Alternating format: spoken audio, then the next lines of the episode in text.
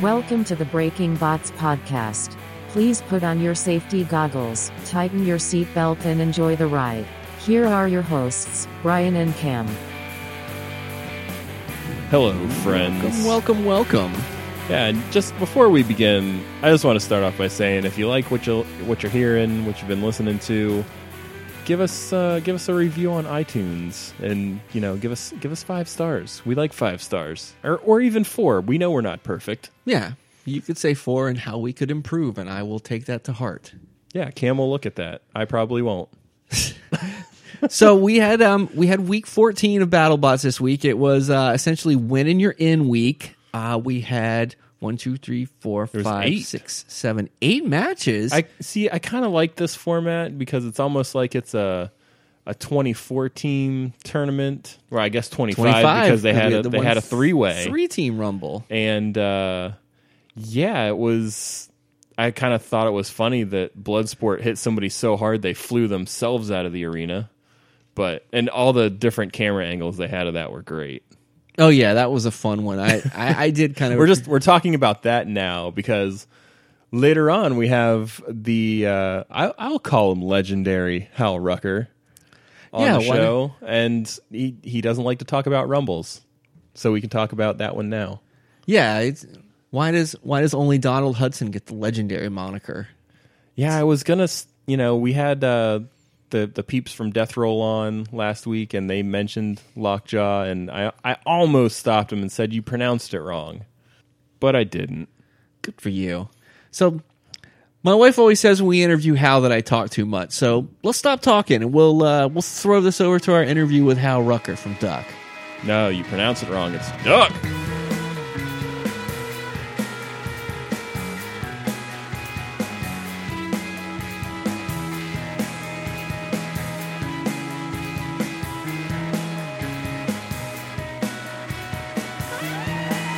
Alrighty, folks, and we are back. And this week we have our Old friend of ours. Yeah, our I I feel like we can say that now. Uh, for the fourth time, we have him on. Yeah, you know him from Team Duck. Please welcome back Hal Rucker. Hal, how are you doing this evening? I'm doing very well, thank you. Good, great to hear from you again. Now, um, we won't harp on a loss, but we, I guess, we'll start with asking about the um, the Yeti fight that was, uh, you know, the play-in for the playoffs. Um, when you got the call that it was going to be you versus Yeti, did you feel that that was a good matchup for you, an okay matchup, or just one that um, weren't exactly sure what to think? Um, to answer that question, can I talk about the fight against Lockjaw? Absolutely, yeah. We didn't uh, we didn't talk about that last time we Yeah, had I think on. the last time we had you on was right after the Cobalt fight. So Yeah, go right ahead. Please do. Well, in our um, bombshell match, we didn't really learn much about our lifter. And then in our cobalt match, we didn't learn very much about our lifter because they literally vaporized it. Yeah. yeah, the thing uh, went off at Mach one. Yes, it was there and then it wasn't.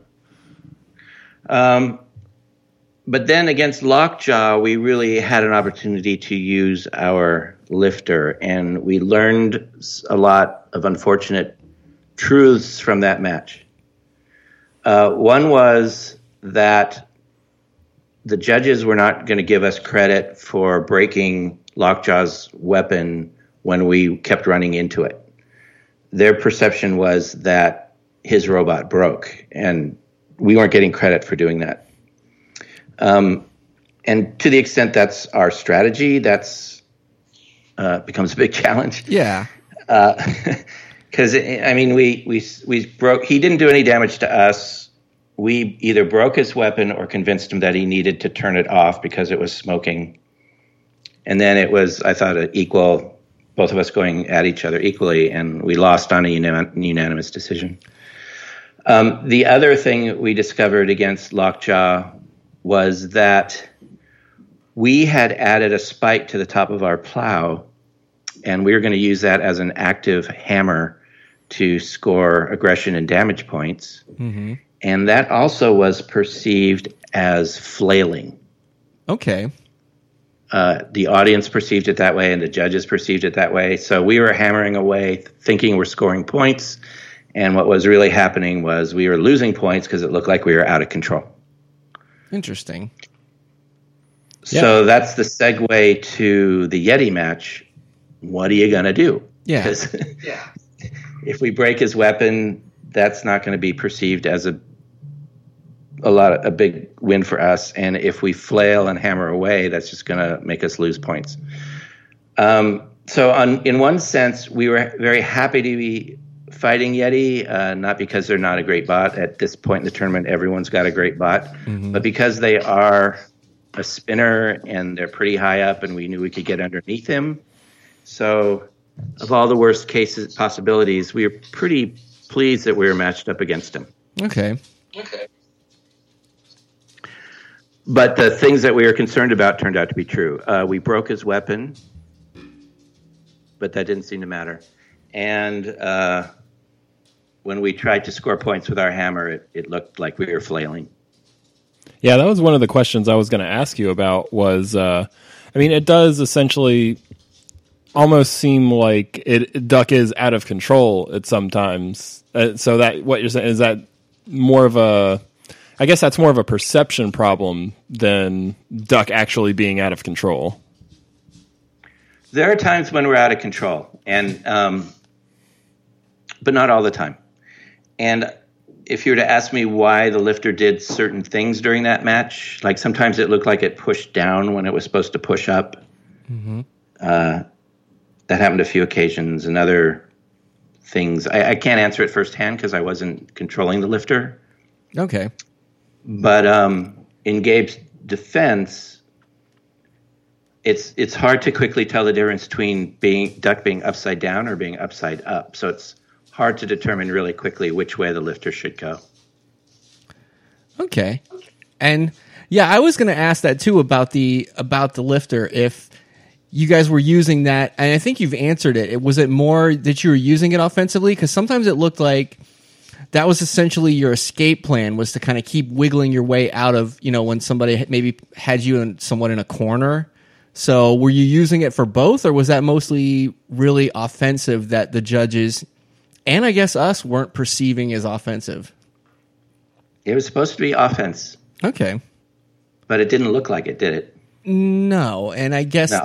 Yeah, and I guess we'll you know we won't we won't attack the judges later, but we're gonna kind of ask you you know like Oh going no, forward. I, I will attack the judges later because it, there was some questionable decisions. I agreed with what Hal was saying about the lockjaw fight. I didn't see or hear anybody, and I guess I wasn't, you know, like I wasn't going out trying to find things that said the judges were wrong. But I, at the end of the fight, I was like, well, Lockjaw was smoking, Duck was fine. I didn't see how that was a unanimous decision. I guess. I mean, I, I wasn't necessarily thinking, oh, Hal was robbed, but I thought that was a lot closer than a unanimous decision for sure. Yeah, It was. Uh, I, I can tell you that people more important than I am thought that it was a bad decision. But if you're watching the match and you're just going by the, oh, I, I can see who won. I, I, I mean, it looked. I could see how people thought Lockjaw won. Um, but the the point of bringing up the Lockjaw match was to bring up you know, how do we think about what happens after that? Because kind of all of our options aren't as happy as we thought they would be. Yeah, and I had seen, you know, people were saying about that too. They said, was he hammering with that, or was that simply a, a flail? And yeah, I didn't quite, I wasn't sure either, because it happens so fast. And I wonder, and I guess we can go ahead and ask you about this. Um, you know, judging, I mean, they're watching it all live too, and they probably see things that we don't see, and we probably see things that they don't. Is there anything that can be done to kind of help them? Because I don't know if the judges are simply hamstrung by what they have or the rules that they have in place. But if you were, let's say, put on a committee to, you know, like tidy up the judging a bit, what do you think you might introduce? Uh, if I was king of BattleBots, Yes. much better title than on a committee. Uh, one change I would make is to have the judges sit in different locations around the arena. Okay. Um, so they're not sitting next to each other. And because if something's happening in a certain corner, they're all seeing it from the same perspective. Um, and I think it would be advantageous if they were seeing it from three different perspectives. And, and that's an easy thing to do, right? You just give them three different seats. Yeah, that part seems like it would be the quickest fix. Yeah.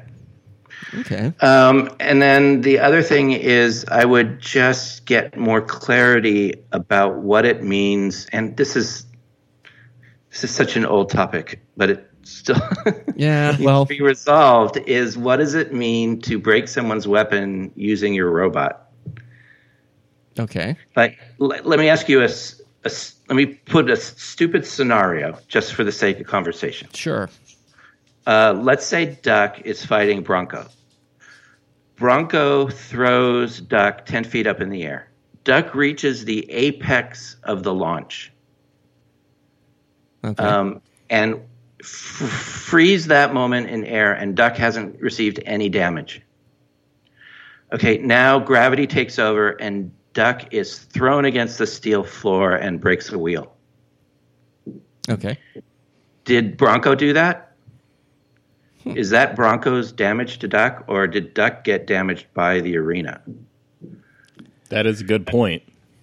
Um, I think the answer is Bronco did it, but it brings up the comparison of if a robot like Duck, which is a Rambot, throws itself against its opponent weapons and its opponent weapons breaks, isn't that the same as Bronco using the floor?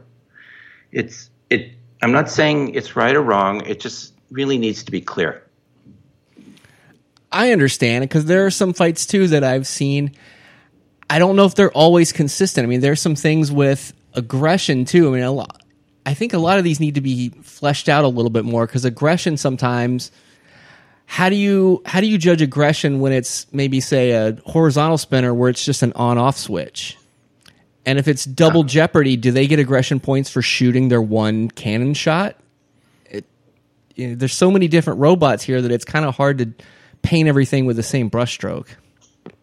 Right, and and I, I understand it's hard to determine if Duck hitting a weapon breaks the weapon or the robot would have broke on its own because it's overheating or whatever. It's it's just difficult. So the third thing I would do is if I was king of BattleBots, and this is my favorite thing, Okay. I think all the judges should have a big red button in front of them. And if the three minutes is up and they don't really know who won, they slam the button and it goes another minute. Overtime. Interesting. I Why like not? that. I mean, wouldn't that be entertaining? Yeah, like a red light minute. Yeah. Yeah, and uh, you know, everyone in the audience would love to see one more minute of two bots going at it when they're not sure who won. Yeah, I mean, it kind of uh, would it kind of add some strategy to it too, because you know you figure most robots are set up to go three minutes at the most. If you make them go that extra minute, maybe some, you know, maybe some of them gambled and you know set themselves up for three minutes thinking they'd get the win, or Yeah. you know, That's interesting. Yeah, that could be that could be very cool. I like So- that BattleBots overtime. Let's do it. Yeah. Yeah. Okay. Especially if the le- yeah, if it, if it flashed red in the um, in the circle, yeah, that would be pretty good. Now, I was curious. You you mentioned something about the floor. Um, there's been rumors that the floor might be replaced this coming year. Do you think that would hurt or help a future version of Duck? Because I think there's some teams that this might be good for. A lot of teams that you know drag their wedge along the ground that may or may not get stuck now. But some teams I think it might hinder. What do you think that would be for Duck? Um, I don't think it would make any difference to Duck. Okay. Um, the issue with the floor isn't that it's good or bad.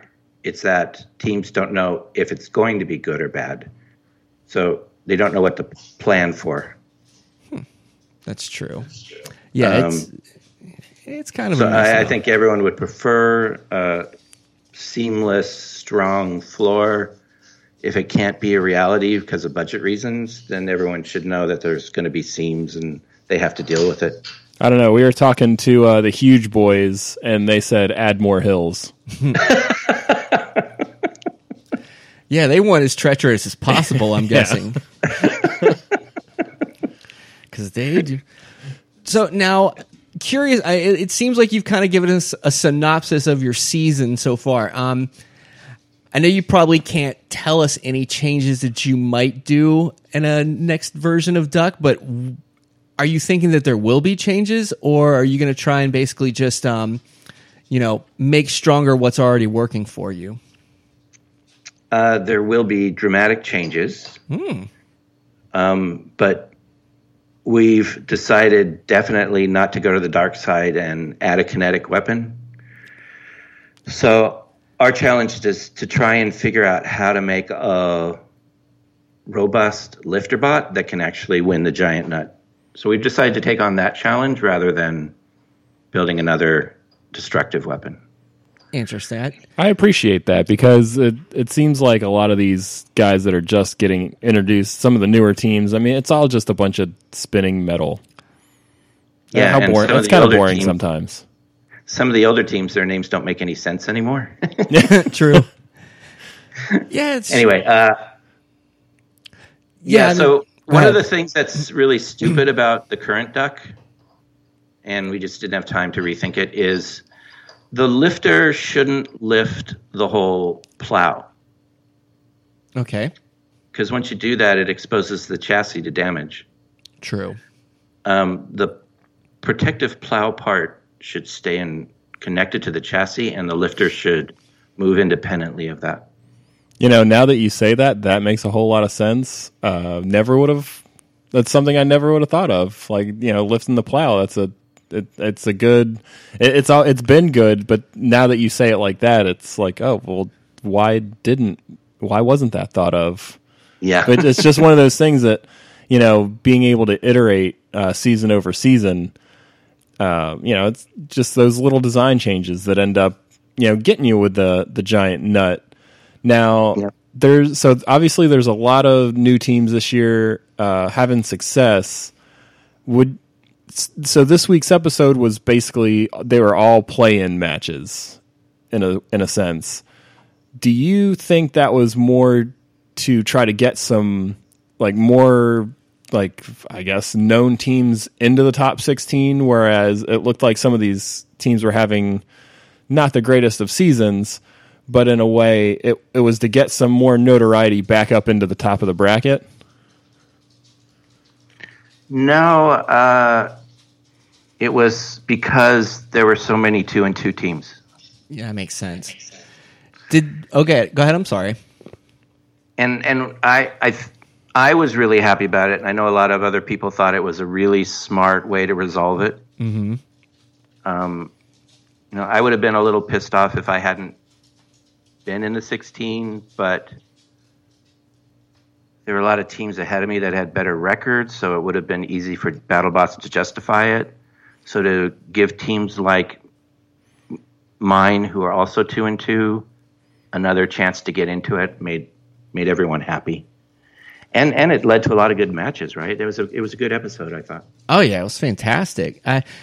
Did they did they kind of explain to you how the matches were picked? I mean, did they just somewhat do a ranking of teams nine through twenty five and say, "Here we go, nine versus twenty five, or did they even explain the method to their madness? They didn't explain it. Okay, because there was a few fights. Like I thought, I did think Duck versus Yeti made sense. Um, I didn't necessarily think Huge versus Hypershock made sense though, because I thought those were two maybe top fifteen teams. So, but some of them kind of made sense. Like Son of Whyachi, I think they took on um, Copperhead. That kind of made Yeah. sense. That that sort of seemed like teams in the front and the back of those rankings. Um, were you expecting another Rumble before they said anything? Uh, I was just sitting there with my fingers crossed, hoping there wouldn't be another. Now, see, you and I are different in that respect. I was kind of bummed when uh, they came out and there was there was the one three way, but there was there was no last chance rumble. And yet, if there's Yeah. one person that does not want another Rumble, we're speaking to him. so, ah, Uh, you you kind of have to visualize it, right? We're all in the pit, sitting around. We're exhausted. Uh, it's towards the end of the two weeks, and we don't know what our future is. And then they get on the megaphone and tell us the results, and I hear Duck versus Yeti. I'm just like, oh my god, we're still in it. Let's go get ready. I I don't even know who else was in the tournament at that point. It was just super focused and excited. Now, last question about Yeti, and we won't harp on it anymore. How did you feel about his bot this season? It kind of felt like when he, you know, took those forks off after that Bite Force match that he really started turning it on this season. Yeah, it was funny when we were in the pits after our uh, match with, against um, Bombshell. Mm-hmm. He came over to us and and said, "You know what? Um, I'm going to stop trying and doing the lifters myself."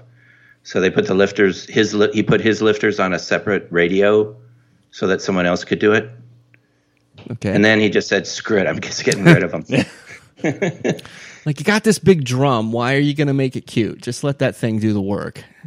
yeah, And yeah. you know, it, fit, it fits his personality too. He just wants to go bash. people. That's great. I mean, you know, I mean, if you rewatch that fight against uh, Bite Force of his, a lot closer than it first may have. Well, you know, watching it the first time, it was pretty darn close actually. And I heard some people that were there say, you know, Bite Force was kind of up against the ropes there. Yeah, yeah, he was. All right, now I know you've seen everything, so we can't really, you know, discuss, you know, going forward. But let me ask you, as a veteran, successful builder in this, um, to the lay fan, it might look like Bite Force is still unbeatable. Um, how do you think someone should go about beating Bite Force? Why do well? This is kind of a rhetorical question, but why do people think Bite Force looks unbeatable? He looks unbeatable because he hasn't lost, which I guess is the definition of unbeatable, Yeah. right? But when you look at it, it doesn't look unbeatable to me. No, I think it's just the aura of the team right now. Is just they've won so many straight that if I was, I mean, I know you- you know that if if I was a betting man and somebody said, "Hey, you got to bet your life on one of these teams," it would probably be Bite Force right now. Brian, Uh, I don't know. I like I like Death Roll and their Self Righter. That's I. You know me. I'm. I mean, Bite Force is a is a good bot. Obviously, hasn't lost. Um, but I, you know, obviously they almost have. They've come quite close to losing a couple of times last year in the tournament to Huge, and then, like you said, this year to Yeti. So it's. I don't think it's that they're unbeatable. It's that they just haven't quite you know made the the final push to put him down for good. well, and Hal, if you're not a football fan, excuse me, but they kind of feel like the Patriots, where even when everything's not going right, it seems like the other team fumbles a ball right into their arms, or just seems like luck Yes. tends to go their way to an extent too. Yes, I when I think of Bite Force, I think of you make your own luck. Understood. They work really hard before, during, and after the tournament, and they've got a lot of very talented people on their pit crew. Mm-hmm. So they're they're like the closest thing there is to a professional BattleBots team, and because of all that hard work and good thinking, they get lucky, Well, yes. right? I mean, their, their match against um, Bronco, Bronco didn't work, and True. you know, Tombstone, Tombstone. It, they just keep getting lucky, but it's all to their credit. If that makes sense. And no, it does. So now back to the original question though, what do you think just hypothetically speaking it would take to beat a bite force? I think Bite Force's weakness, if it has one, is it can't turn very quickly. Okay. In fact, it can't go very fast. It's very methodical and torquey and deliberate. Um, that's why I thought uh, Hypershock had a pretty good chance against it. Um, because he's kind of the opposite. He's fast and squirrely. Um, and he he had an opportunity to beat Bite Force in his match, but Yeah, there was a couple quite. openings that he just quite just maybe just missed by a couple of inches. Sometimes Yeah. some wide open shots. yeah, Okay. I don't know. I think it's good for the sport to have a team like Bite Force that, like like the Patriots, where they kind of set the standard, and everyone's out to beat them. Yeah, you either love them or hate them, I guess. And I Yeah. mean, actually, I, I can't say that because I don't hate that team. I mean, they're not. Well, like like Hal said, it's uh, it seems like a professional BattleBots team. It doesn't seem like, I- and not to you know say anything negative about it, but it's not it's not a team we'd have on this podcast joking around about hot dogs. You I don't- could. They're actually pretty funny, but oh, okay. um, they wouldn't come on the podcast if they had some work to do on their robot. they, have their, they have their priorities. So what you're saying is get them after the season Yes. when they're when they're not building. I guess so. Now, you know, one of the things when we talked to some other builders and some other people that were there about some bots that maybe didn't get a ton of attention this year, but that they were impressed with. A couple of times I heard Marvin, and I heard that that was a very innovative weapon if they can just kind of flesh that out. Um, I know that's Hannah's deal mostly, but how did you feel about Marvin's season, and what do you think possibly well, I guess we'll have to figure out if there's going to be a Marvin 2.0 first of all. But how did you feel about um, her season? Marvin had a number of different innovations in it. Uh, the first was that it was driven by a friction drive. There, there were rubber rollers inside that spun the weapon around. So there are no gears or belts. Um, and the idea behind that was that the rubber rollers would um, absorb shocks and not break.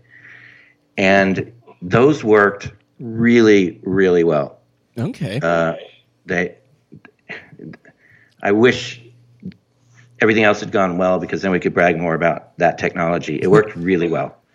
Um, the idea of having a plastic dome for the weapon, uh, which could have been a stupid idea, turned out to work really well also. yeah. Um, it survived all its matches and um, didn't fail.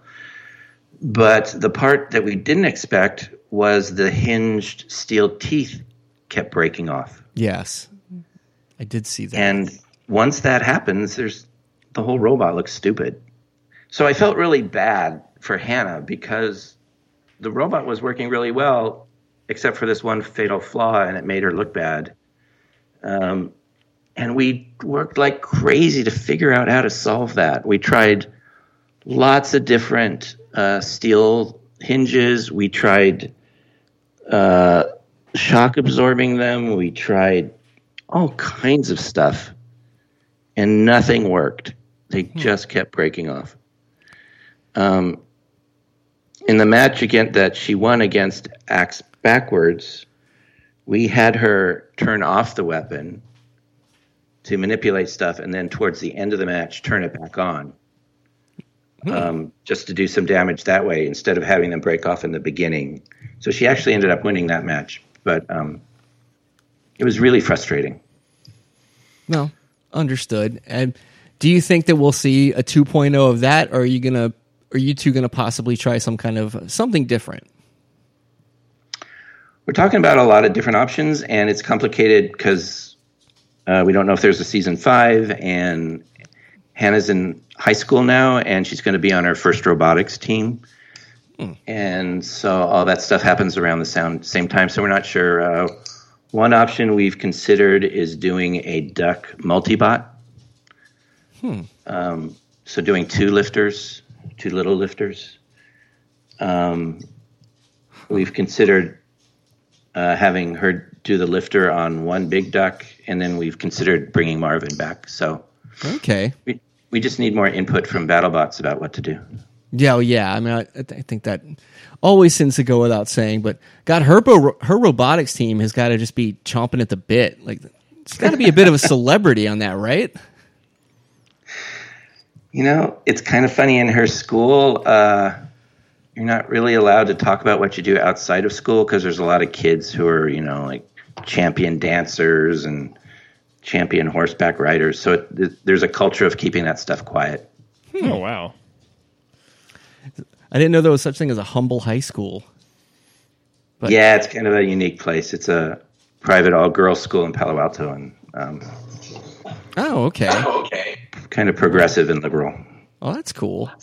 I guess that you know, yeah, that, that, especially yeah, in that area, that would probably be. Yeah, true. You wouldn't want everybody just kind of bragging about everything they do, but yeah, that'll be interesting. Are you? Do you get to go to those matches though if they have robotics competitions? Yeah, I'd like to. Um, I coached the team for a couple of years Okay. before she got into high school, um, but I'm not doing it this year. I wonder whose request that was. Is she just like, there's no way you're coaching this team, Dad? No. No, no, actually, it's the other way around. She does want me to coach, but I think the school frowns upon possible nepotism. Understood. I mean, I, I think you would probably be harder on her than anybody else, but I Oh, understand a- that. abs- Absolutely, yeah. Hmm. Now, But unfortunately, first, first is a great program. It's really, really fantastic. You're kind of right there in the shadow of Stanford. I can't imagine that would be a bad thing as far as robotics is concerned. Yep. Cool. Um, the school is one block away. oh wow. Uh, now I know she was still right there, but did you miss having Hannah on your team this season? I did actually. Huh. I missed the kind of family team thing. I'd, I'd like to bring that back if I can. That's all. I mean, one of the first times I did some research on you, one of the things I saw was a Google image of her probably about three or four. And I wasn't going to bring this up whenever she was on, just embarrass her. But you're holding her up as she's working a remote control, I guess one of the smaller events. And it was really cute. And it just kind of in a nutshell to me kind of said, you know, what this is about to you. And I'm sure this is, you know, really important to you. And I think that's outstanding, to be honest with you. Yeah, that was kind of a great moment that someone videotaped. Um, she was driving in her first competition, and she was so short she couldn't see. so I had to lift her up in the air so that she could see. What weight class was that? Do you remember? Yeah, that was a 60 pounder. She started at 60. Jeez. And I'm like thinking about building a one pound somewhere and thinking that's a big deal. But wow, that is Not amazing. only was she driving a 60 pounder, but she took second place. How old was she? Uh, seven.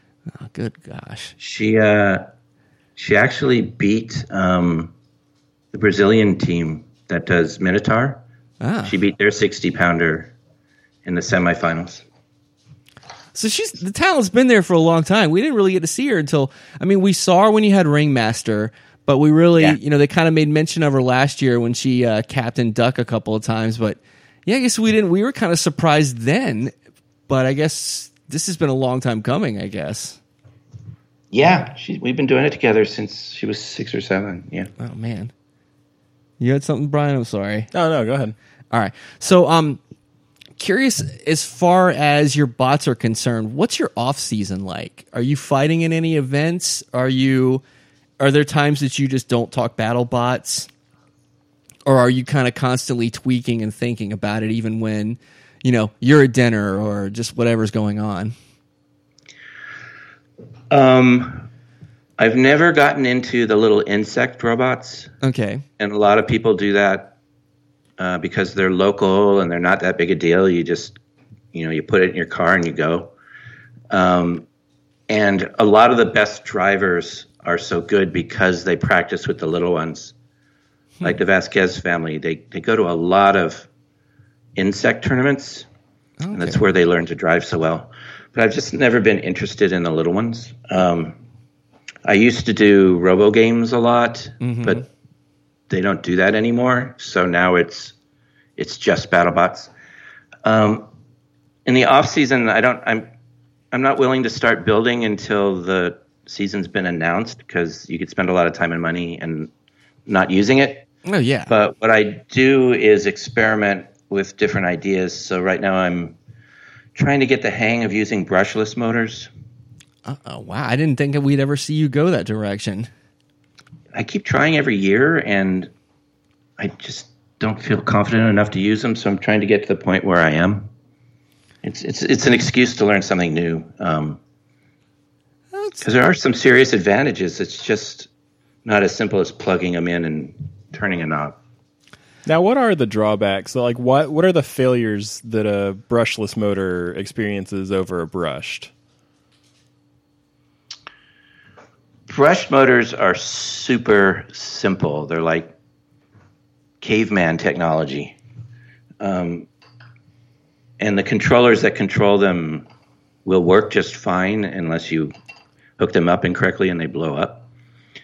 Uh, brushless controllers are basically using a computer in, to sequence the phases of the uh, coils inside. Okay. So you're really depending on feedback between the computer inside the escape and the motor talking to each other so that it knows what direction to spin and how fast. Um, and there literally are dozens of parameters that you can tweak to get it to work right. And if you get one of them wrong, it just doesn't work right. It the motor will um, will will won't spin in the right direction. It'll um, what's what's it called? Um, the word's not coming to me, but it'll, it'll like go ch- ch- chatter Gotcha. that it's okay. spinning. Like in the in the um, Copperhead match, you can see that their uh, weapon didn't start spinning right away. Yeah. It went in the wrong direction a little bit, then it went in the right direction, then it went back and forth, and then it spun up. Okay. Yeah, they said there was something like a one in five chance that that would happen, and I guess it happened in that match. Yeah. Okay. Um, so you don't want that to happen. No. So that's the risk of using the brushless ones, if, unless you have it really dialed in. Uh, Minotaur had the same problem in the first half of the tournament, where the um, the ratio of their motor to their belt was too high. So the startup torque of the brushless motor wasn't strong enough to start it spinning.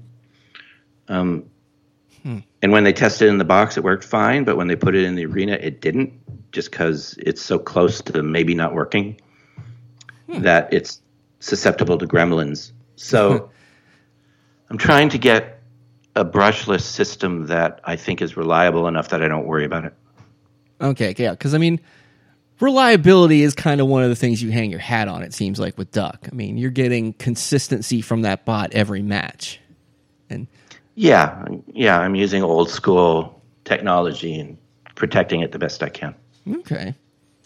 Um. Well, all right. Yeah, I was gonna go off topic, so I didn't know if Brian Oh, no, had any that's- more well, on topic. So the questions. Well, yeah, the only real on topic question I had was so. Unfortunately, we know now that your where your season came to an end. Uh, what were some of what was your favorite newcomer this season uh, to the arena? Because you have guys like uh, I guess they're not really newcomers, but Death Roll they went four zero, and obviously I loved their theme. Let's go with that. What what was your favorite uh, new theme this year on some of these bots? I didn't have one, but I did have a favorite new bot, okay. uh, which was Quantum. That thing is an engineering marvel, uh, both in what it accomplished in you know biting with that much force, and in the aesthetics. It it it, it looks even better in person. Um, it's just beautifully engineered. Okay. And Um, it's terrorizing even on television. By the way. Yeah, and, and this, if you could take the hood off and see some of the stuff underneath, it, it just looks like NASA built it. It it's it's just a beautiful machine. Okay. Yeah, I mean, I think whenever it was fighting somebody that I was rooting for, such as you, I really was scared for the bot when that thing was coming at you. I really was. And I just, when I'd see the s- teeth sinking down, it was almost like something was biting into me. Like, no, no. I'm like, I'm going to see that thing in my nightmares. So, Yeah, that's another. I mean, they just destroyed us. But uh, our strategy for that match was, you know what? They're going to bite us at least once. yeah. We're just going to fit in there. So let's kind of let them bite us, and then we'll hammer them. But it didn't look like hammering. It looked like a animal being eaten alive trying to escape. I can't argue because I watched it again the other day, and that was a bit. It was kind of like an animal flailing to try and get out of the teeth of, uh, you know, predator. So, unfortunately, Yeah. that time I, I will agree with you. The optics were very bad for Duck on that one. Oh yeah, Okay, there's that- no way. We're, was that and one of the the only thing? It, the only pulled? thing it needed was blood squirting out of our chassis. yeah, I mean when it when it finally caught on fire, I was almost expecting something like like seeing an oil leak almost or blood. I was kind of like, yeah, I'm just about expecting that at this point. Uh, that was not my favorite match as far as I get squeamish for the teams I like, and that was not a good one for me. Yeah. All right. So now let's see here. I'm I was curious by the way, um you know, we obviously know you've got well, actually one last question about the sport. And this one this one's just really basic. Why do you love this sport? I assume you do because I can't imagine somebody spending this much time and money to get the crap kicked out of something unless they love it. Um, if you go up to a kid and they find out that you're on BattleBots, they will instantly start volunteering all their ideas for the bots that they want to build. and it's because it's one of those games where the rules are really simple, but the solutions are really difficult and approach infinity. Hmm. So it's just really fun to think about what can you build that will beat all the other bots in an arena in three minutes. It's just a really fun problem to think about. Um, but it's at a scale that someone like me can actually compete. Um, you know, if I got into drag racing, I couldn't just build a dragster and go out and compete. um, but I can build a battle bot. Um, so I think that's why it's the right scale and it's just a really interesting problem to work on. Yeah, and I do. I mean, I've seen I've seen people's eyes light up when they talk about kids asking them, "Well, why this or why not this and why not that?" So I, I do. Yeah, I can see that. That could hit home with me. Just seeing kids' eyes light up and just seeing the gears turning in their heads. And even Jameson told us it's the reason he's in engineering, He- not the reason he's doing robotics or BattleBots. It's the reason he's doing engineering. Period is because of BattleBots. So anytime you can Right. bring somebody like that into the career, that's a pretty good thing, I think. So, all right, all right. So now I got some off-topic questions for you. Um, I don't know if we've ever asked you what your day job is. Uh, currently, I am a full time inventor. Okay. That's my dream job. Is it? Well, it's better than what I'm doing now. I mean, I'm a part-time inventor, but my wife doesn't seem to, you know, particularly love some of the things I try. But Yeah, I did a bunch of other stuff before what I do now that made it possible for me to do what I do. okay. Do you have a workshop where you, you know, build like your iterations of duck, or is that something you do out of your house? Uh, workshop. Okay. Yeah, and occasionally I know Ray had said sometimes that he's got the stuff in the garage that he tinkers with and that he takes it to a garage. So, um, I'd seen on Facebook that you went to Europe this summer. I was curious what your favorite place was, and maybe if you remember what the best, um, where the best place you ate was, because at some point I'm taking a Euro trip, so I'm living to farm ideas here. Right. So we went to Europe this year. We went to London first because I don't know if people know this, but my wife Kathy is a playwright. Hmm. So not know that. she had a play reading in London. Um, Wow. So that's where we started. We went to London, Okay. and we've been there a bunch of times because she's had some different productions there, and we love London. Nice. Um, then we went up to Edinburgh, where I had never been before, and it's really cool. Huh. Uh, it's this town built around an ancient castle or fortress. And so this really interesting mix of old and new, and it's beautifully designed city, and people were super friendly, and uh, we love that. And then we went to Ireland, and Ireland was okay. hmm It wasn't as magical as Edinburgh, in my opinion. Um, and people in Ireland, a lot of the social life and cultures around drinking, and I don't drink, so No. Okay. I felt a little left out. Fair enough. Um, regarding food, uh, I have a little unusual recommendation, which is One of our favorite things to do when we visit other countries is to go on walking food tours. Hmm. Um, so you get to walk around and get to know the town, and you get to eat at all these great little places. And as you're walking, the tour guide gives you a little history lesson. Um, we just found it's a great way to learn about a town and figuratively and literally get the flavors of the area. Um, so we did some really good walking tours in all three cities. That would be fun. Yeah, my wife and I do that in the states here when we travel. Sometimes we'll do like walking food tours, and hope you just a lot of times you just kind of hope that the tour is not too spread out. the last Yeah. one, the last one we went on was was pretty spread out, and some of the food wasn't really worth it. Ah, they get unlucky. Uh, yeah, we've been super lucky and had some great food. Well, you did it in Valdosta, Georgia, right? No, it was in uh, Winston Salem, North Carolina. Just Actually, kidding. Sorry. oh, all right. gotta Um, get that North Carolina barbecue, man. All right. I don't. I, I'm. All right. Now I've got some. These are kind of battle botsy. They're just sort of like hot takes that maybe I've thought at some point and don't necessarily believe, but they maybe popped I in don't my know. head. Should I ask my question while we're on the subject of food? Yeah, go ahead. You, you can lead yeah, off. c- because Hal, you know this is coming. Um, I and I have to get your take on, from an experienced builder. Is a hot dog and a bun a sandwich? No, Yes. It I is not a sandwich. And you know how I know that? Why? Because if you go to a sandwich shop, they never have hot dogs. and if you go to a hot dog place, they don't call it a sandwich. There you go.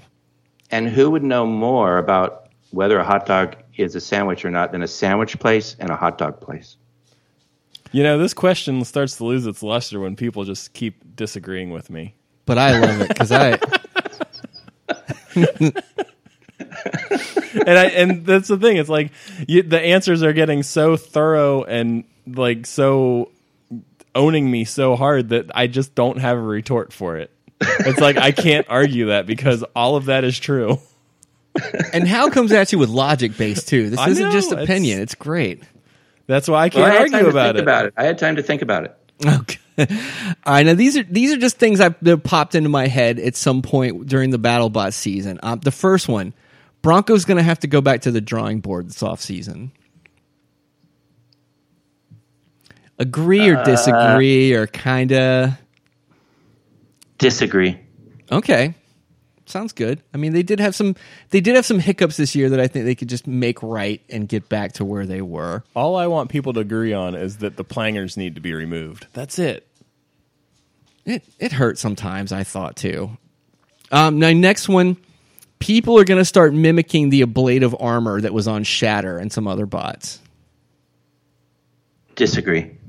Okay, Well, no, I'm not saying nobody will, but I don't think it's going to become the new meta.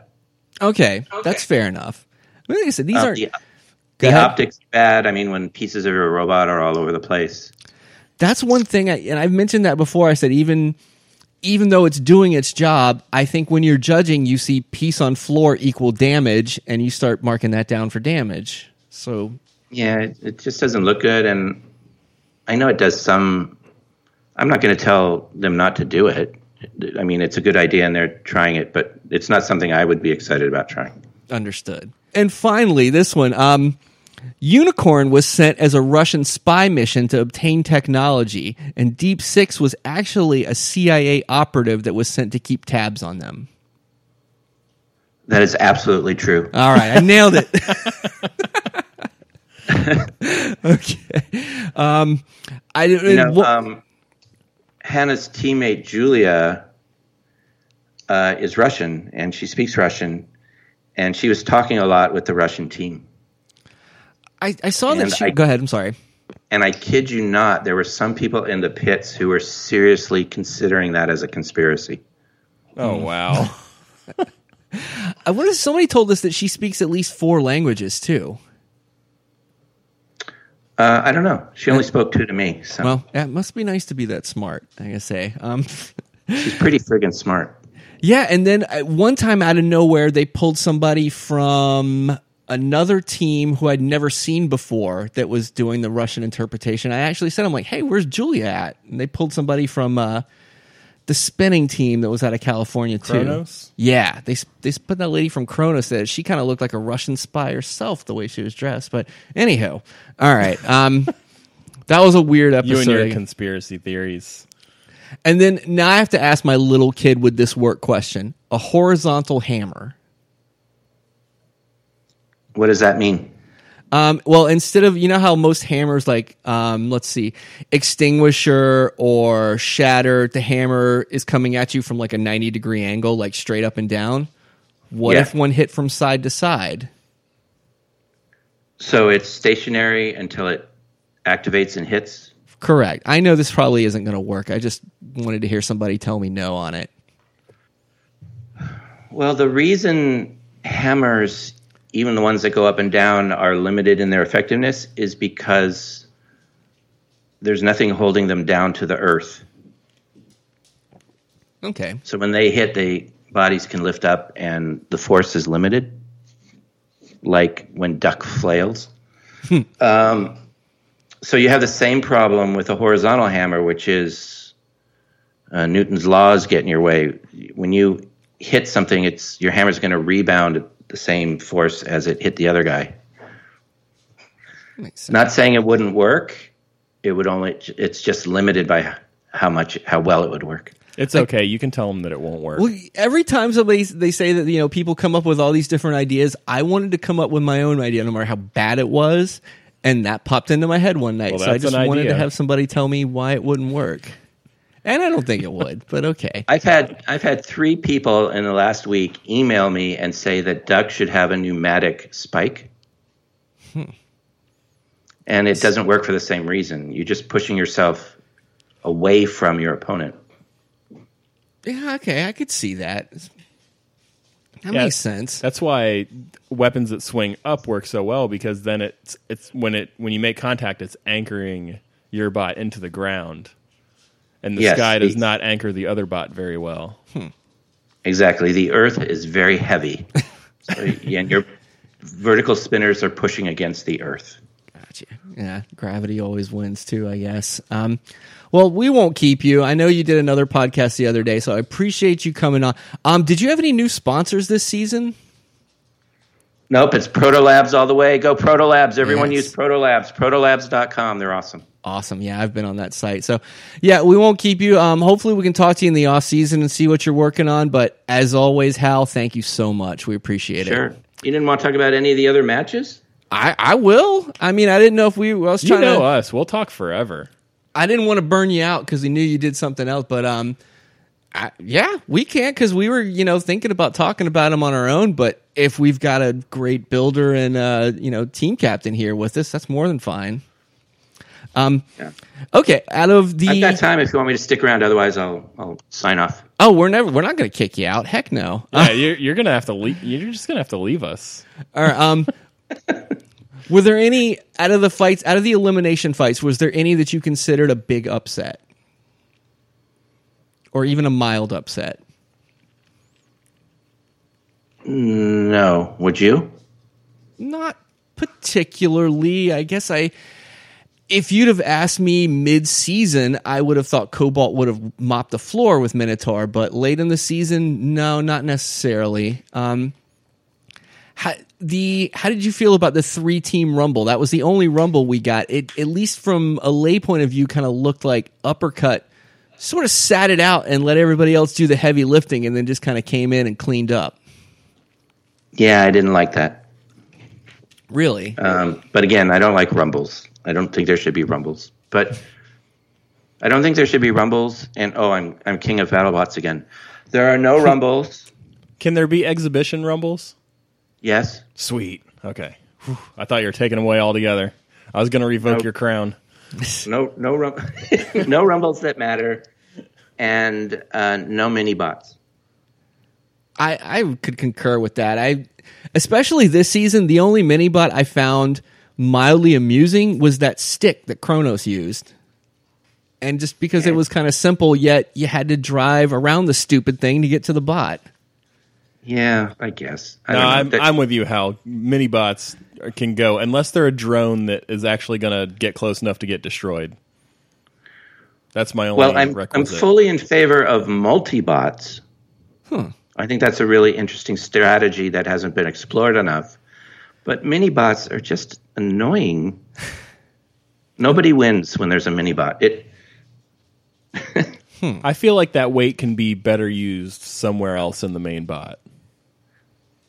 half the mini bots are there so that somebody's kid can drive it. It Yeah. it's not. It's just not part of the strategy. It's just gratuitous. I agree. I mean, it was, it was cute on some of them, but I think like the narwhal that uh, what's it called, Kraken had. Yeah, that was just the kid driving around the corner. So yeah, I mean, I think most of them were like that this year. And considering the best I can say about any of them was it got in the way a little bit. I, I didn't really see much of a use for them this season either. I think part of the reason I'm so against them is BattleBots is just getting really hard.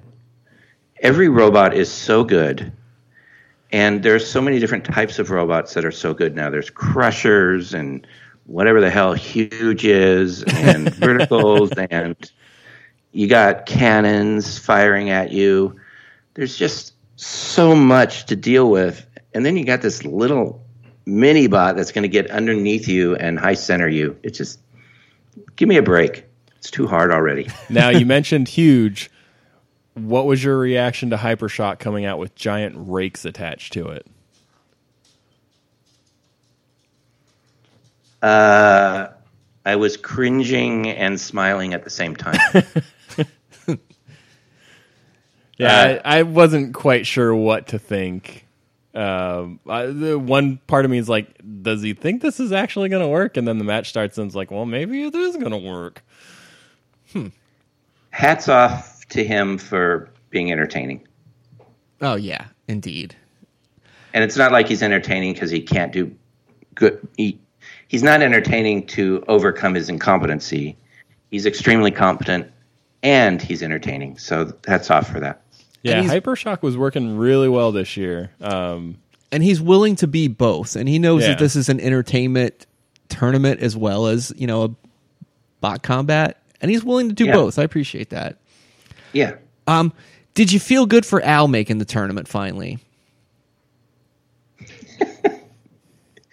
i say finally like it's been on for 20 seasons but i mean it, he's always felt like you know kind of a it, this is amusing but it doesn't you know it's not necessarily going to do much but then he had a pretty good year and managed to get in the tournament. I don't think he's going to go far but i was kind of happy for him because i think flaming bot always makes for good theater. Uh, two part answer. Part one is I didn't care because I had just lost to Yeti and I was really pissed off and off by myself in the parking lot, trying not to be so pissed off at myself. fair enough I didn't care about anyone else's match at that point. understood Uh, part two, watching it on TV, I thought, you know, isn't it ironic that he finally won a judge's decision and he never used his weapon? that's what I was saying. Like, how on earth can you win that, get that decision when you never fired your weapon once? Right. Yeah, I mean, it was like I said. It, there was there was times that I didn't think um, the judging was consistent. I guess you could say because that was when I was wondering. Yeah, there there was no weapon usage. Are they counting him for you know not or helping Rotator's weapon not work? Because I thought Rotator just did that itself. But I don't. Yeah, know. I guess you just have to assume that Al won all the aggression and control points. Yeah, it's true. Um, yeah, I, I can see that. Did you happen to catch Gruff versus Tombstone this season? Because that was when we had those guys on because they're local. They were really Yeah. diplomatic about that decision, though. At least to us. Oh boy. I Um, know, I know. It, it just kind of feels now- like it's up your alley, obviously, and that you might sympathize. Now, how much are you regret staying on? Uh, I'll tell you that right after the match, they were they were in the pits next to us, and I went over and said, "You guys deserve to win." Okay. Um, but it wasn't a clear case that they deserved to win, right? Yeah. Um, Tombstone was still doing his thing. So True. It's just another one of those things. Just, let's just clarify the rules. Yeah, I, I, I, I said to them, I said I didn't know what else they could have done in that match personally, but you know, I understand. Wouldn't that have been a great example of um, push the red button and go one more minute, see what happens? Yeah, I would have loved that. I don't. I mean, I think both those spots were still going too. So I mean, it's not like they were done. I mean, Exactly. There's, there's some of these fights where these guys are crawling to the finish line, but those two, yeah. I mean, yeah, that's that's another one along with you that I feel like could go six minutes sometimes. I mean, it's Yeah.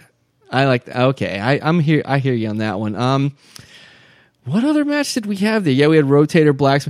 Son of Whyachi was probably the nine seed. Does that sound right to you?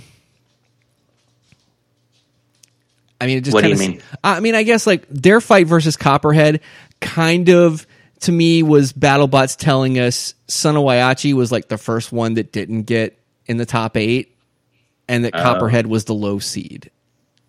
I don't know. I yeah, I, I, I don't know if they thought about it that way. all right. Um, I don't think anybody's gonna.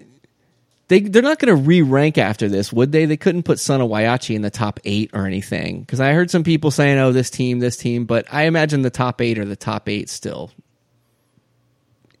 Al can't. I mean, not, Hal can't tell us that. So yeah. I can't. sorry, I'm speculating out loud. I He's apologize just trying here. to get you in trouble. No, I'm not trying to get anybody in trouble. Um, oh man, you saw Cobalt firsthand. Um, yeah, they they seem to have that problem with the wedge, but I don't. I mean, I, I heard some people saying that oh, that was a top ten bot, and I could agree that they are top ten as far as destruction's concerned. But what was going on with that wedge in the second half of the season? I mean, they, they can't hit anybody with that. Is that something that they need to redesign? Yeah, Okay. yeah, it was just a little too wimpy, which is surprising because the rest of the robot is so robust and thick. Yeah. So, what about um, Cobalt versus versus Minotaur? Did you feel like Minotaur won? Cobalt versus Minotaur. um, I mean, I think again the wedge flying up in the ceiling probably lingers in your head. Although that was really Minotaur feeding that into Cobalt's weapon, and Cobalt's the one that shot it up in the ceiling. Right. I thought after that that Cobalt's weapon was rendered useless, so I guess I kind of gave it to Minotaur by default. That was one of those ones, in in my opinion, it it wasn't going to shock me either way. Uh, like I loved Cobalt when they started out the season, and like just the as the season went on, the flimsiness of that front little wedge, like just kept getting knocked off, and I'm like, what are you doing here? Because they quickly went from like top five in my book to what are you doing Where here? they were, basically. Um, it's just to play devil's advocate. Uh, Minotaur's weapon was broken, and for at least a third of the match, all they did was shove them against the wall, yeah. and Cobalt was still working. Their weapon was still spinning. Yeah, unfortunately, they just didn't have that little wedge to feed them up into the weapon. So Yeah, yeah. I yeah, I mean, I get that's are the judges is it, again that was a consistency thing are the judges really because there were fights that i thought that there was your fight against lockjaw where i thought that like you know he's smoking duck's fine is does that factor into the uh, judging and i guess yes and no i don't know Yeah. brian what do you think about that one which one? like lockjaw versus duck It again, it's another one of those that it you know the the decisions announced. I could see it either way. Um, but it, you know, you try to take into the rules into account, but it's like you, you know aggression. Wi- you know, but they say aggression with primary weapon, and it's like, are you really consistent? Because then you go back to the blacksmith fight from this week where they never fired their primary weapon and they were still able to somehow win. So, it, it, again, it's the inconsistent judging. I think has been one of the themes all season. in yeah, a way judging, go ahead judging, and the floor. yeah Oh yeah, and the floor. Oh, the floor. like I could understand if they awarded more points for everything, but then you're just complicating things up. And I I sort of argued earlier in the season that I, I almost think that maybe not a, somebody that's never watched before, but even like an armchair fan should reasonably be able to watch a fight and tell who won. I guess that's my own opinion on that. Huh. Yeah. Okay. Um, hmm. Let's see. Is What? oh no. No, what? What? Come on. I was gonna it. ask what his least favorite kind of weapon is, but I don't know if he wants to trash any other teams because of that. Least favorite kind of weapon? Yeah. That's used in battle bots or Um, flames. okay. I don't really think they I mean, I could see Gruffs maybe doing something if they could pin a team down in the corner, which you're not allowed to. But for the most part, yeah, that's just for show. I think you could say. I'm just jealous because the flames don't do any damage, Mm-hmm. but they look so good on the camera. Yeah, oh, they do. All the photos and highlights show flames. so I'm just jealous. Uh, is if they do a new floor, do you want more, less hazards, or don't care? Oh, I'm a I'm a purist. I think there should be a perfectly flat floor and no arena hazards. I can Just see bot against bot. All right, that's understandable. Oh, I think this might be my final thing, and then we can probably let you go soon. I have rewatched the Duck Cobalt fight a couple of times now. Um, I'm still inconclusive. Do you think it's they stopped working, they got stuck, or that it's inconclusive at the end of that match? They have said Dave has said numerous times that they were still working, so I am going to believe him. Okay. I mean, I I, have no reason not to. All right. I, I just, I, you know, I went back and I listened to what you said on our podcast, and I didn't see any attempt to move from them, and I wasn't sure it got stuck. So I was, I was willing to think that it was inconclusive, but you know, like you said, I'll, I'll take his and your word for it. But I just wanted to revisit that. We had talked to you the first time, and you said you weren't exactly sure. And that was one of the fights that you know a lot of people had talked about. So I just thought I would revisit that for you, or It doesn't matter because we won. Exactly.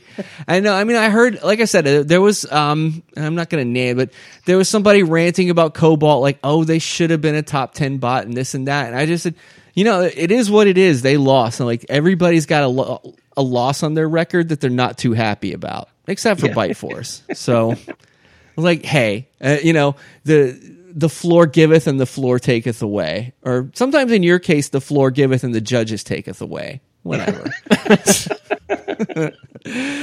Oh, all right. Well, we will let you go. Um, Alrighty. I can't think of what's it's. Oh, it's about seven o'clock there, so I guess you're good. Yeah, we'll uh, tell our wives that uh, we're done. They can end the bachelorette session, I guess that they're doing. But thank you so much, and uh, hopefully we get to talk to you this off season again too.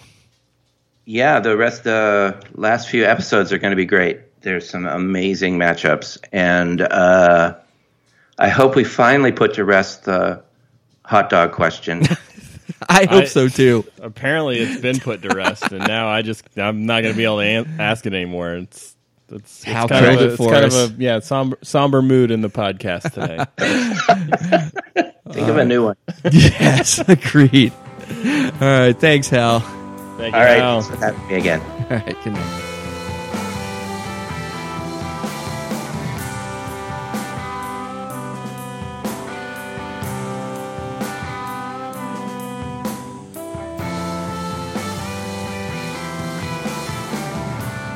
Alrighty, folks, and we are back And to round out this tidy little episode. thanks again for Hal coming on for a fourth time. It was cool that he was just like, "Yeah, I'll keep talking to you guys." Yeah, I mean, and really, we would talk forever. I, you know, because he, uh, well, I would say I would talk forever until my hot dog question just gets totally destroyed. yeah, he came at you with Makes- logic Yeah, there. it makes me just, it just I'm distraught now. Yeah, I just I didn't want to wear him out because I knew he'd done another interview recently, but um, he's always got some good things to say, and he loves the sport. And you know, I had to ask him about that just because I want to know sometimes. I mean, Can we go back to the hot dog question for just a second? Yeah, you're not gonna I let don't. go, I you? don't like how I I keep getting shot down, but it's by a different answer every time. It's like they're getting together and and and thwarting me on this on purpose. I mean, you know, people are engineers. I think they kind of know these things. Maybe maybe we need to do like a a different podcast. Maybe we need to have a philosophers. chef. We we get a chef on our BattleBots podcast. If there's any chefs that build BattleBots out there, call me. Uh, maybe Hal could ask his wife because he said she's a playwright, so maybe she'll look at it from like an abstract point of view. I don't know. I'm bummed. Maybe I I, I just got to formulate the question differently. Maybe Okay, like is oh. a hot dog a pepperoni? no. I don't know. Somebody asked like what. The, somebody asked the other day, are essentially tater tots and fries the same thing? And I'm like, no. A fry is like a cut up potato, and a tater tot just kind of seems like just a ton of potato bits smashed together and breaded. Well, yeah, it's in it, in that instance, it's like Mexican food. Mexican food is basically the same stuff arranged in a different fashion. Yeah, or ground beef and like a cut of meat. Like it's Well, yeah, I mean, obviously there's, but you can Yeah. have a burrito and a taco that has the same exact stuff. It's just arranged differently, yeah. That's why I gave up Taco Bell. It's all just the same stuff. but it's delicious. Like their breakfast. Oh, Taco Bell breakfast. Well, so this, see, this turned into a food podcast really quick. Let's get this No, I'm Popeyes just- commercial lady on. See what Yeah. she has to say about it. Is a Popeye's lady is a hot dog a sandwich? She would probably tell us it's crap and then to come eat Popeye's chicken. So bummed about that. So you know, all right, we we we delved in a little bit about the uh, Week 14 matches with Hal. Yeah, so we don't really need to get into all those. All right, we'll we'll do like maybe 10 seconds. What about a what about a stud and dud of the week? Okay, um, stud of the week. I will go with. It's got to be huge, right? I would say huge. I, I mean, I would think Huge. I would think huge or maybe quantum. Quantum look well. Then again, quantum's teeth broke and they actually just became a push bot. So Well, Can't to really be to fair them. though, it, it- even without the teeth, it still crushes. I don't know how much farther down it would go. Like maybe it, you know, because obviously it's not going to go far enough to drive its teeth into itself. So okay, I'll go with huge. I love the huge team. So I just honestly, I think Huge had the biggest win. If that makes any I sense. I agree, and uh, you know what? I was kind of trying to say to Hal, but I know you know he there's certain parameters that he can't really talk about. I was a little weird by the seating because I kind of felt like Son of Whyachi Copperhead. I thought that was a, a, a 16 seed and a one seed, or, or or nine versus 25 in this, if you will. but I felt like Oh, go ahead. oh, I felt like Duck and not Duck. I felt like Huge and Hypershock was kind of like a 12 versus 13 match. And I was wondering why they were paired together and why it wasn't, say, Duck versus Rotator and Hypershock versus Blacksmith or something. Now, I, I think Hypershock, and you know, the losses that has suffered this year, one was to Tomb. No, it wasn't Tombstone, was it? Uh, or was it? Crap. Man, we have to go back. Yeah, maybe. I don't know. But it's Hypershock and Huge. They've both done very well this year. And No, they lost to Bite Force. Hypershock lost to Bite Force. That's right. I was well. I was because I knew they had, had a pretty big opponent that they. I mean, they did get thoroughly owned by Bite Force. I thought, but a- actually, Yeah, Hal says mean- not so much. it wasn't a complete and utter destruction like their fight last season when um, Hypershock got gutted in the arena. That was a big. That was like a you know s- knockout. This was not. Well, that yeah, they're a little deal. more sturdy this year. But I mean, you know, they had victories against Valkyrie, Monsoon. Um, the Breaker Box one, I guess, maybe factored in where you know Jim kind of let him off the hook. When That's he true. Could have taken that victory. Maybe that got factored in. I don't know. In my opinion, though, Huge had had done enough. Really, I mean, I know they lost to Son of Whyachi, but it's like that's their ultimate weakness. Yeah. and I don't think they'd. Ev- what bots on this card do you think maybe deserved not to be on this card? That deserved a buy. Yeah, like what? Which ones would you have taken any of the top eight that did make it and put them back here? I personally would not have. I understand arguments for Son of Whyachi though. I think a lot of people were kind of pointing at people were pointing at Sawblaze, and I thought Sawblaze had a good season. Um, Yeah, I mean their only loss was to Tombstone. their only loss was to Tombstone. I thought they had a solid season. I can see either way. If it would have been Son of Whyachi in the that got a buy and and Hyper and yeah, and Sawblaze would have had to fight, I would have been okay with it. But I was also okay with the way it was set up. You know, yeah, it's one of those cases like in the NCAA playoff where like the four team gets in and the five team complains. It was kind of like that where I was like, it's it's a thin thread that, between these two. So I get it either way. yeah. I just I do think for the most part they got the participants right. Maybe shuffle around some of the matchups just a little bit, but all in all, uh, decent fights. Like I said, huge. Definitely the the stud of the week, I would say. the one fight that I was, and I, I kind of made mention of this a little bit, the rotator blacksmith fight. I kind of felt like that was two teams probably ranked in the twenties.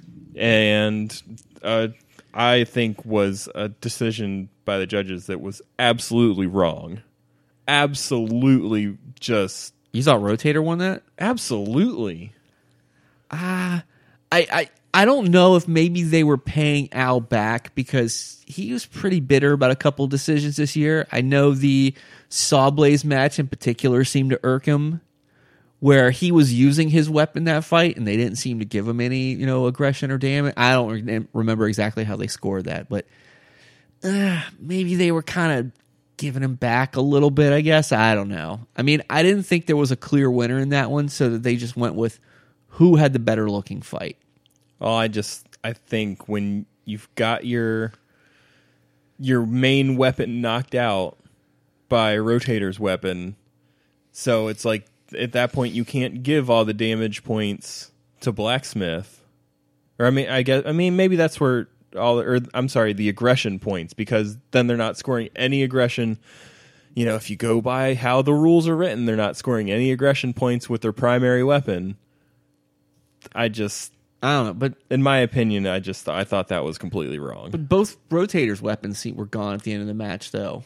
well, yeah, by the end of the match, but it's not like it's not like they wan- yeah, wandered into the arena and never spun up. And this is kind of one of the things I had with the judging is that we're we're not even getting to who we think won the match. We're getting to who we thought did the best according to the way they score matches. Right. It's almost like talking about a football game where you're like, you're not saying whether it's a catch or not. You're like, well, according to the rules, he carried the ball to the ground and made a football move and said a prayer and shot a gun. And it's just like, yeah, now we're getting so convoluted in this. I don't know if I like I, I go back and forth. I don't know if I wanted to simplify it or make it more complex.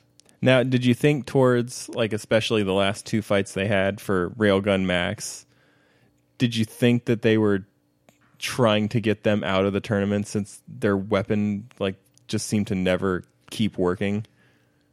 I don't think they wanted him 4 0 because then they would have had to put him in that top eight.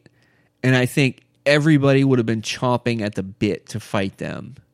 Like everyone. And I, you would probably see like, you know, somebody that was like a 15 seed just like salivating at that match and then wiping the floor with them. And then that's not a great look. Yeah. If one of their, so I don't know if that had anything to do with their judgment against free shipping it's a TV show, so I understand they can kind of manipulate things a little bit how they want.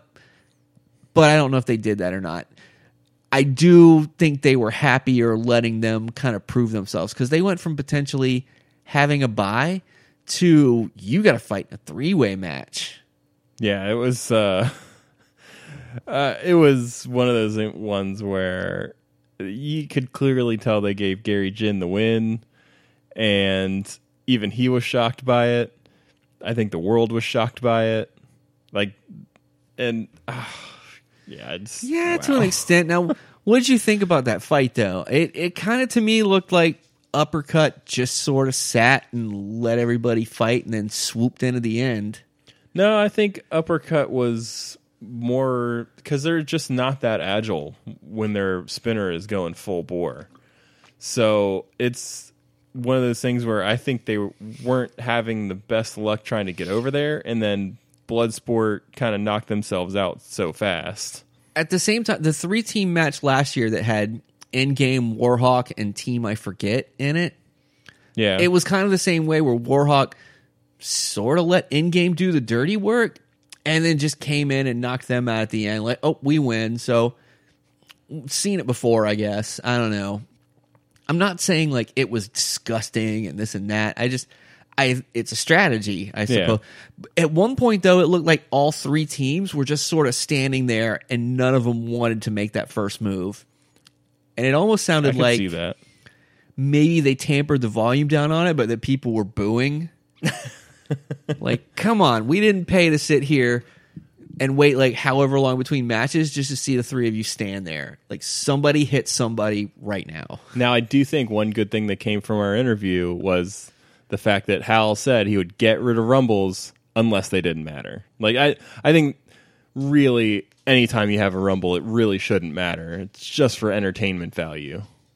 Yeah, I mean, if they did at like the end of the season, if they did a rumble like during the last episode and gave out some kind of you know five inch high trophy for it, like Yeah. BattleBot's Rumble champion, sure, why not? Um, Yeah, maybe you take bots, say seventeen through I don't know six, ah, who cares? like 17 through 32 and you have four groups of four and then the winner of each of those is one final four team rumble I'm fine that's with and that. then you got the rumble champion and they get to take home one of those giant bolts Maybe now I can throw out my idea for like another competition they can do at the end. okay Skills competition.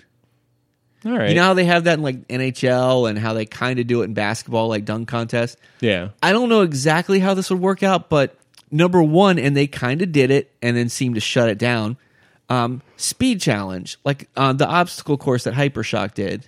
well i think you can do that two ways you can have just like straight like a drag race basically Where you're just getting top speed, right or you know they're just like straight line acceleration or you get uh, like a slalom you could do like a speed through a slalom that's another one Yeah, I want to see like a modicum of versatility. Like, give me a little bit of turns and some speed involved, and let me see.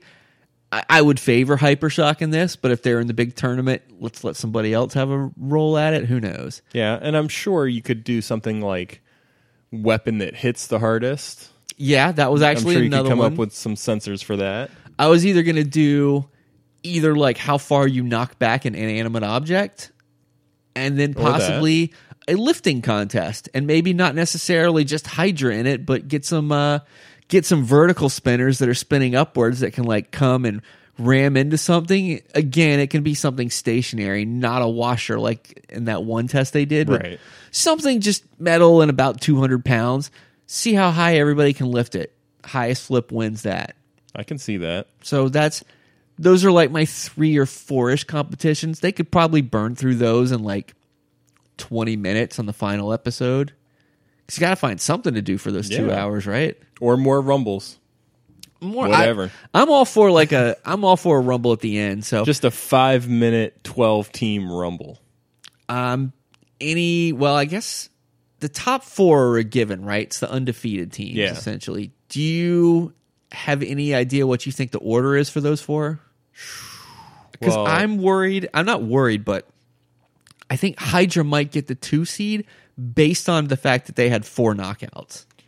No, I would take I would Hydra for me would definitely be four because if you look at their I guess you if you want to call it strength of schedule, like it's nobody.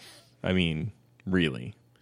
Yeah. So it's gonna be they're gonna be four for me. Um So I think- I mean, Bite Force, you got to leave at one Yeah. because you know he's the champ until somebody beats him, and then I go Witch Doctor. Probably, I, I go Witch Doctor over Death Roll, probably just based on the Amazon show. Yeah, I As, mean we're letting part that of it, factor yeah. I mean, it, I shouldn't, but I am, and that thing, it, oh, it was. Nasty. I understand that if, if like after the Super Bowl, like there was a tournament a month later and the Eagles just kicked the crap out of everybody, you'd probably think maybe the Eagles won the Super Bowl. Well, it's almost like if you didn't watch any of the football season, but you watched the Super Bowl. It's like how would the you know say say it's the Patriots they won the Super Bowl and you that's the only game you watched, but then you're going to go back and watch the regular season because that already happened. It's like, how well do you think they'd do? Yeah, it'll influence. Clearly, you. would have they would have done pretty well. Yeah, I I would say it's gonna go Bite Force. Um, I th- I'm gonna say Witch Doctor by the narrowest of margins. Hydra and Death Roll. I do think Hydra gets a bump over Death Roll, just because they didn't have any trouble with their matches. Because they didn't fight anybody. Nah, but I mean, you can't quite help how bad Bronco did this season. So who knows? Well, yeah, because those plangers. Come on, Bronco, get rid of the plangers. But yeah, I'm assuming we're gonna get down to the final four this week. So yay, battle bots. Only two more weeks, and then then we're. Oh, you know what though? I said four undefeated teams. I was wrong. According to at least what we've seen so far, there are five undefeated teams. Who got left behind in this tournament? I don't know. Extinguisher, one and zero. Oh. They were robbed. I'm demanding justice for John. Yeah, I mean, uh, it would have been nice had we got to see them for more than a second. I know, but I mean, we're and I've I've talked to him, and he, I don't even if he if he even knew he couldn't tell me, but we're kind of hoping that science is going to show those replays like after Yeah. the season's over, because they really let that go. They should have just shown it over the Fourth of July weekend. Who cares? Well, and I mean, clearly there's enough time in the two hours. You got time for extra matches. You know, just air them on Discovery, Yeah, or if they even did like an all extras night. or even or even throw those bonus matches in the when you replay because they replay it the previous week before the you know on like yeah, like at Yeah. eight, it's seven o'clock to eight o'clock. yeah Eastern they- time? They replay the previous episode, so why not just add in the bonus fight there? Yeah, just put them on so John can have a watch party. I know his mom really wants to. Come on. Alrighty, folks. Well, that'll do it for Breaking Bots this week. Thanks again to Hal. Love you, guy. You're the best. Appreciate it. Absolutely. And give us all the likes, all the reviews, all the stars. Well, maybe not all the stars, but most of them. and some Facebook comments. Who cares? Yeah. Good night, all. Later. Music for the Breaking Bots podcast is courtesy of Dan Moriarty and his band A Troop of Echoes, available on Spotify, Google Play, and Apple Music. You can also check out his website, A Troop of Echoes, all one word, bandcamp.com.